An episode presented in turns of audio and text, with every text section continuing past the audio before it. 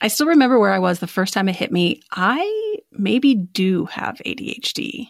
And it's funny, I posted a TikTok the other day about having ADHD, and a good friend of mine texted me and said, Remember when you swore to me you didn't have ADHD?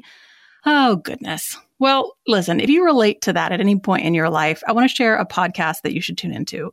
It's called ADHD Aha, hosted by Laura Key. It's candid stories from people who share the moment it clicked that they or someone they know has ADHD. In each episode, you'll hear heartfelt interviews about the unexpected, emotional, and even funny ways that ADHD symptoms can surface for adults. And it doesn't always look the way we thought it would. So check it out. To listen to ADHD Aha, search for ADHD Aha in your podcast app. That's ADHD Aha with Aha spelled A H A.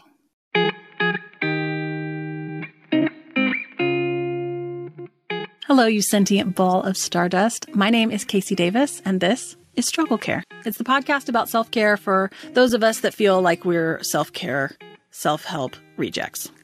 Welcome. And I'm going to take a question today that I get asked all the time. This particular question says, Whenever I try to clean my room, I always end up losing motivation halfway through and things never actually get put away.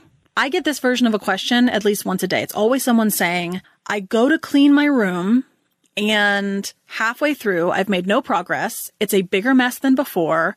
I don't know where to put things. And then I lose motivation and quit. And it takes me hours and hours and hours.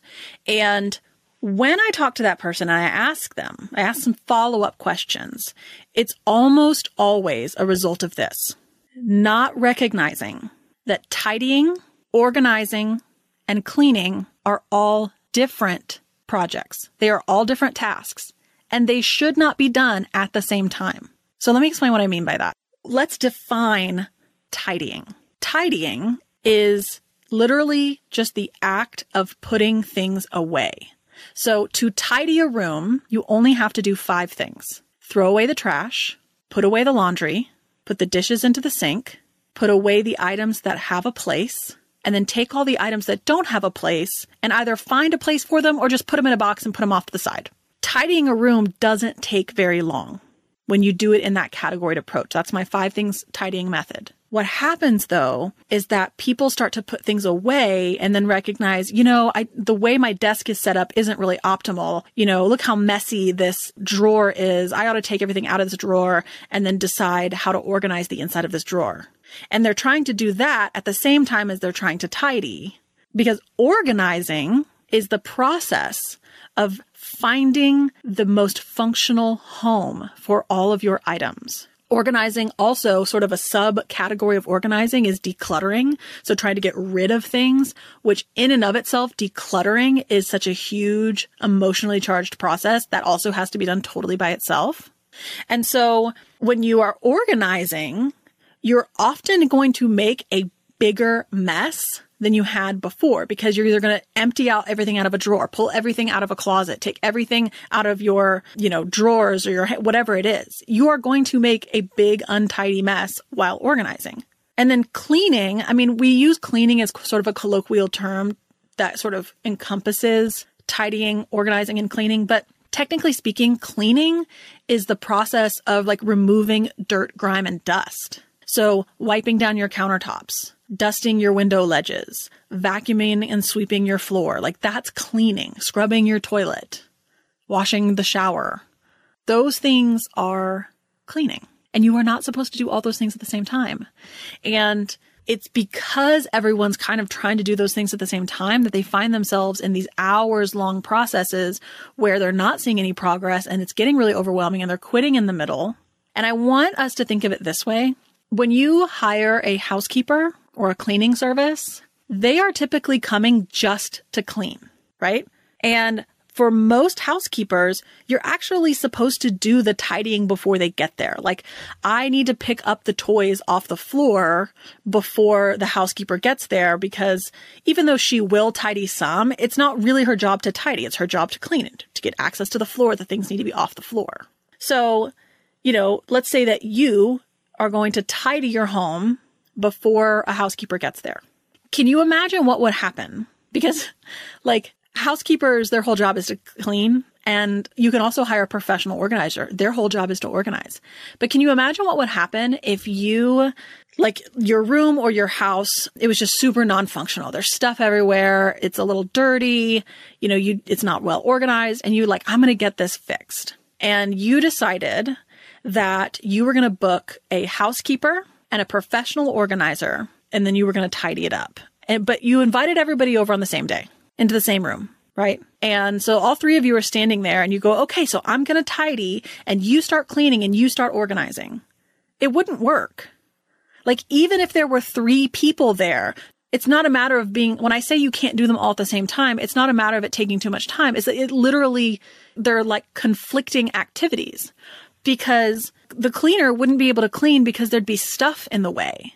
And so you'd be trying to tidy and she'd have to wait for you. But then the organizer would be taking, you'd be putting things into drawers and the organizer would be taking things out of drawers because she'd have to take everything out to decide where everything needed to go and then maybe put in some shelves or, you know, get the baskets. And, and so, you know, it would just be such a cluster. Like you couldn't do them. One person's putting things away. One thing's, one person's getting things out. One person's just moving things around so they can clean underneath and around them. All the while you're in there also trying to decide what to get rid of.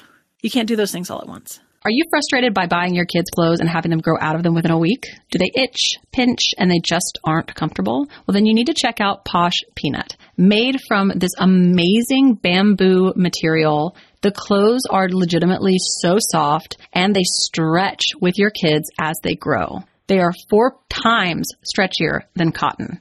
Made to last, loved by parents, and approved by kids. Posh Peanut makes thoughtfully crafted, beautiful and stylish clothing for kids and families designed in-house from beautiful florals to all of your favorite brands such as Hot Wheels, Disney, Hello Kitty, and Barbie. Their pieces are made with that ridiculously soft fabric and it even stays soft wash after wash after wash. Right now, Posh Peanut is offering our listeners 20% off your first order with promo code STRUGGLE. Go to poshpeanut.com slash struggle and use promo code struggle for 20% off your first order. That's poshpeanut.com slash struggle, promo code struggle. I've never met a free trial I didn't like or a budget I didn't listen to, which is why Rocket Money is perfect for me. And it might be perfect for you too. I love how the dashboard shows me this month's spending compared to last month, so I can clearly see my spending habits. Plus, they'll help me create a custom budget and keep my spending on track. And they send me emails keeping me updated with where I am on that budget. Rocket Money will even try and negotiate lower bills for you, up to 20%.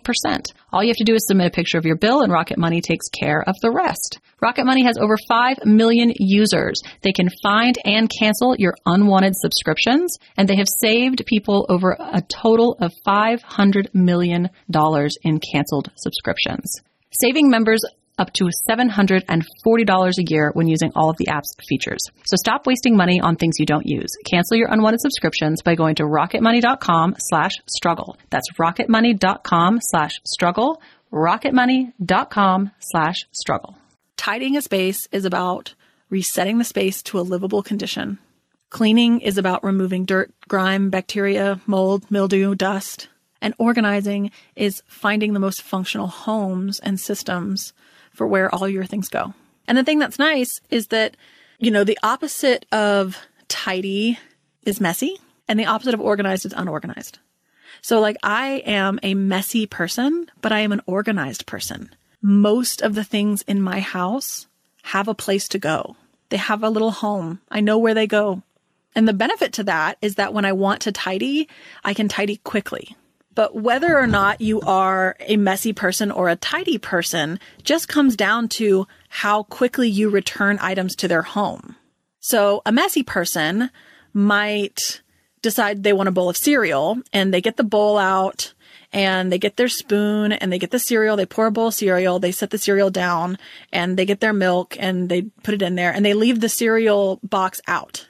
And then they put them, probably put the milk back in the fridge.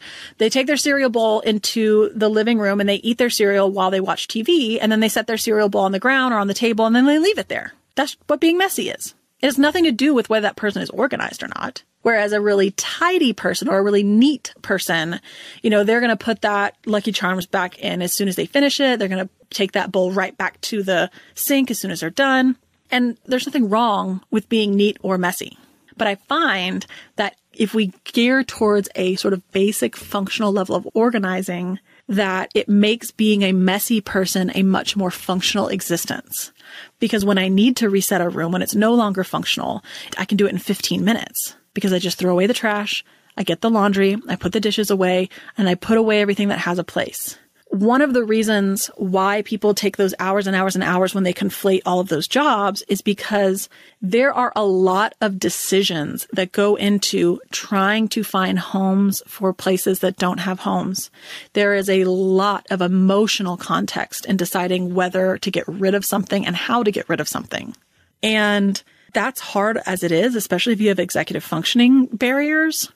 And so breaking things down into understanding kind of what task you're working on and then breaking those tasks down into sort of one step things, like I do with my five things tidying method, like I do with my decluttering stuff, and recognizing that what am I trying to do today? You're looking at your messy room. What are you trying to do today? Are you just trying to give it livable because it's too messy and it's not functional? Or are you wanting to sit down for the next three hours and organize your closet? knowing that walking into that activity is going to make a bigger mess in the short term. And when I decide I do want to do more than one of those tasks, I always start with tidying because once the space is tidy, I have enough room to be able to pull things out and look at them. And then I'm pulling things out one at a time or a little space at a time. And I'm not just sort of meandering around my home aimlessly while I am trying to remember what I was even doing because I was cleaning a baseboard until I looked under my couch or my bed and realized there was all these things and, and then I'm going to pull them all out and oh gosh, it's, it's old Christmas decorations and I need to really clean them and I need to organize them. So let's put them in these bins. And does it really make sense to have them underneath here? No, let's take this bin upstairs and leave this mess behind us. See how like that doesn't work? So I hope that's helpful to you. And just remember care tasks, whether it's organizing, cleaning, tidying, decluttering, they are morally neutral. They don't make you a good person or a bad person. There's nothing wrong with you if you find any of those tasks difficult. And the only reason to do any of those tasks is if they make your life better, if they make your space more functional. You do not exist to serve your space. Your space exists to serve you. And it's okay for things to not look aesthetically pleasing. And it's okay to create little corners of your house that are aesthetically pleasing and work on the aesthetics of those little corners, even if the rest of your house is messy or dirty. And it's okay to decorate a messy house. And it's okay to tidy a dirty house. And it's okay to sit down and rest and relax, even if everything is not done. So until next time, remember, you deserve to function.